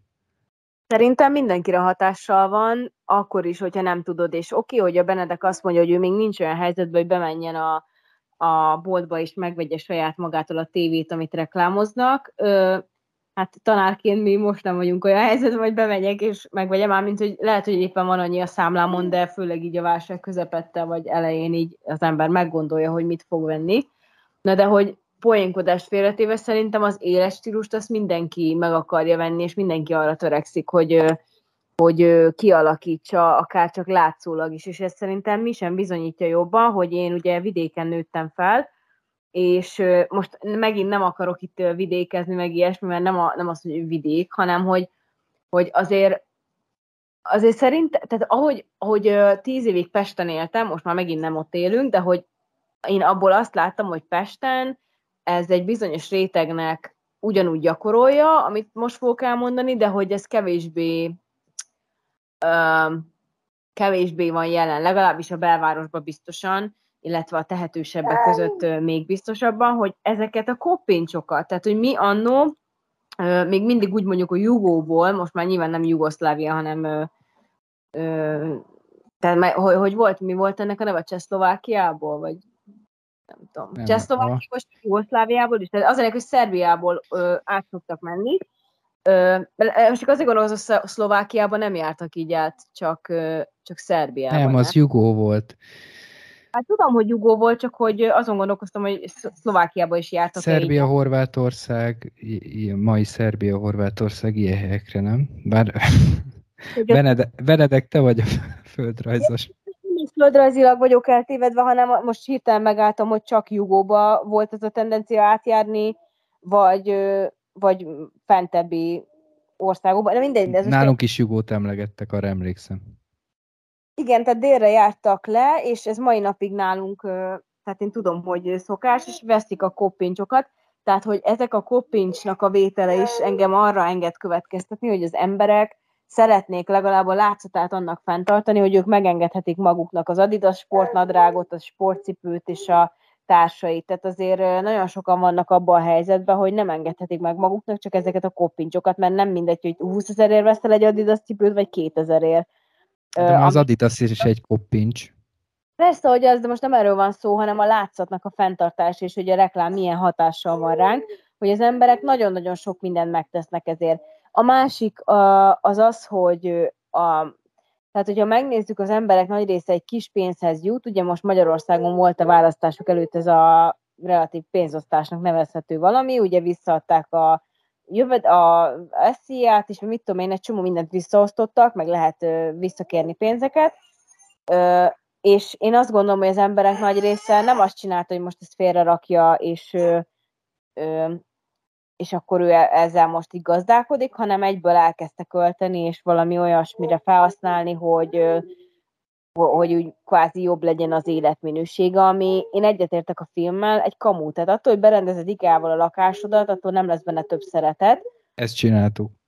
Igen, ezt csináltuk, de úgy, hogy mi most konkrétan most költözünk be életünk első lakásába, és nulla bútorra, mert ahol az albérlet volt, ott nem volt bútorunk, és most nem magamat mosdatom, de azért meggondoltuk, hogy mit veszünk meg, és amit megvettünk, azt próbáltuk olyat venni, hogy, hogy a legolcsóbbat, és tehát most ezt nem azért mondom, de hogy ne, és nincs mániákus berendezés készség vágyunk, hogy most én mindent megveszek az IKEA-ból, és egy csodálatos katalógus lakásom lesz.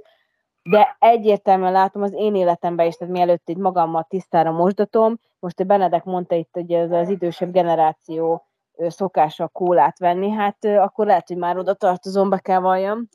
Mert én, hogyha meglátok a boltba, főleg nyáron a jó behűtött kólát, akkor megremeg a kezem. Én, én, tehát, de, én... de, de ezt, ezt, ezt nem állítottam, hanem azt mondtam, hogy én tényleg csak ö, 40 fölött ismerek olyan embert, aki, aki nagyon durva rá lenne állva a kólára. De akkor most már van egy fiatalabb is. Szóval... Akkor, jó, hogy nem vagyok rá állva a kólára, csak én, én például azt szeretem és szívesen iszom, de most ez azt jelenti nálam, mivel van ö, hogy mondjam, tehát vissza tudom magam fogni, azért mit tudom én, nagyon maximum két hetente egyszer. Tehát, hogy ez, ez még szerintem barátok között se függés, meg ilyesmi. Csak szeretem, na. Tehát én inkább veszek kólát, mint Top Joy-t, na. Na, jó van. Még mindig nem beszélt arról, amire utalni akarta. de mert, én, én meg ezt látom fontosnak belőle, de nyilván más látunk fontosnak belőle, hogy például az miért alapvetés, hogy egy nappaliban van egy kanapé, van előtte egy óriás tévé, meg, meg van pár szekrény, amin hát mondjuk vannak könyvek, vagy, vagy rosszabb esetben az én szempontomból valami vagy kirakati tárgyak.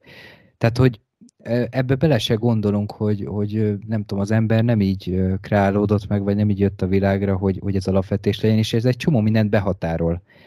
Tehát például azt a szokásos életképet, hogy ami nálunk volt, hogy vasárnap egy jót eszünk ebédre, és akkor beülünk a tévé elé, és akkor a két évestől a 99 évesig, 99 éves emberig szól a tévé, és akkor ott közben valaki testped a, a kanapén, valaki ját, próbál játszani a kisgyerekkel, de minden esetre üvölt a tévé. Na most már nem biztos, hogy a tévé foglalja el ezt a helyet, de ugye ez egy 99-es, 2000-es film.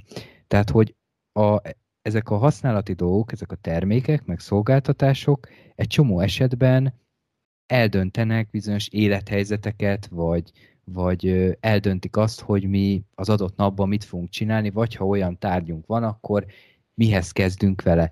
De aztán gondolhatunk arra is, hogy néhány ember, és a férfiasság kérdésére és áttér, vagy visszatérhetünk, hogy például néhány ember hogy, hogy gondol a kocsijára. Úgy beszél róla, tehát nyelvileg is megjelenik, mint a szerelme lenne gyakorlatilag, úgy ápolgatja, annyit foglalkozik vele ez, tehát ez is valahol annak a hatása, mert hogy a kocsikat úgy prezentálják, hogy úgy, hát mint a kólát úgy, úgy megkívánod.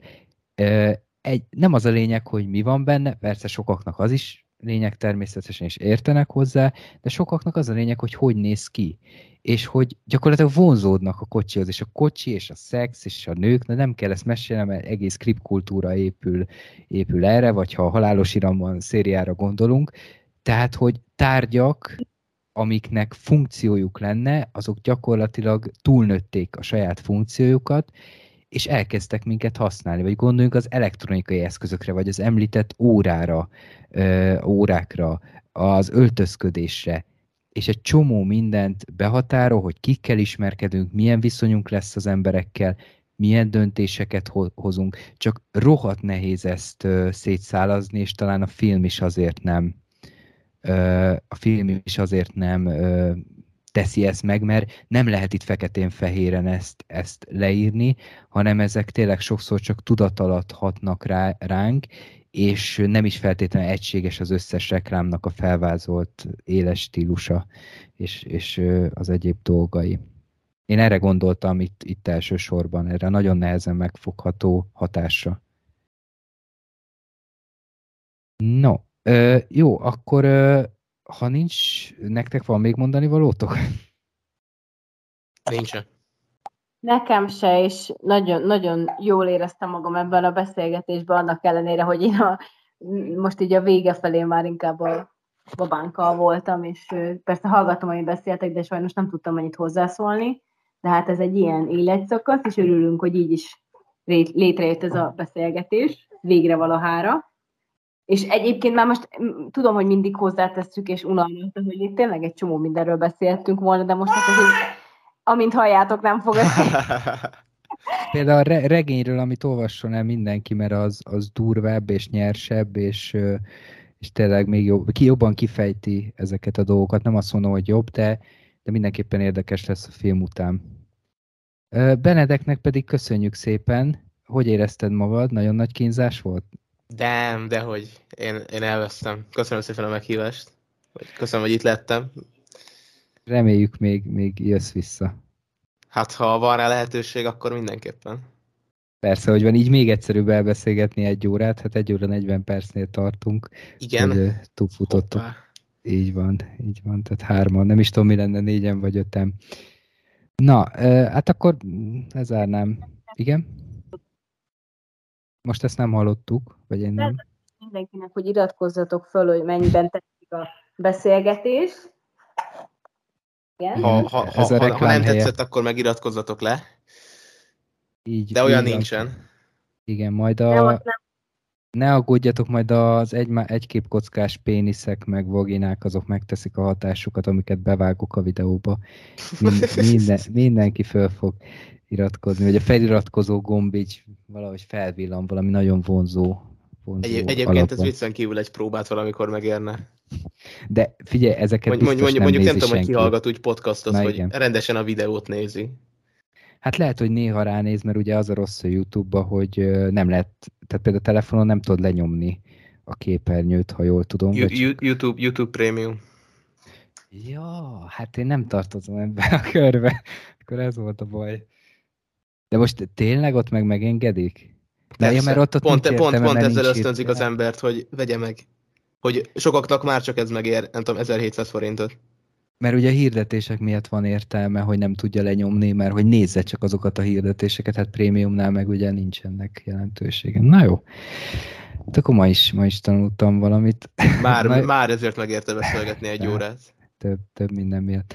Na jó van, köszönöm szépen még egyszer, és akkor jövő héten is találkozunk remélhetőleg. Sziasztok! Hello.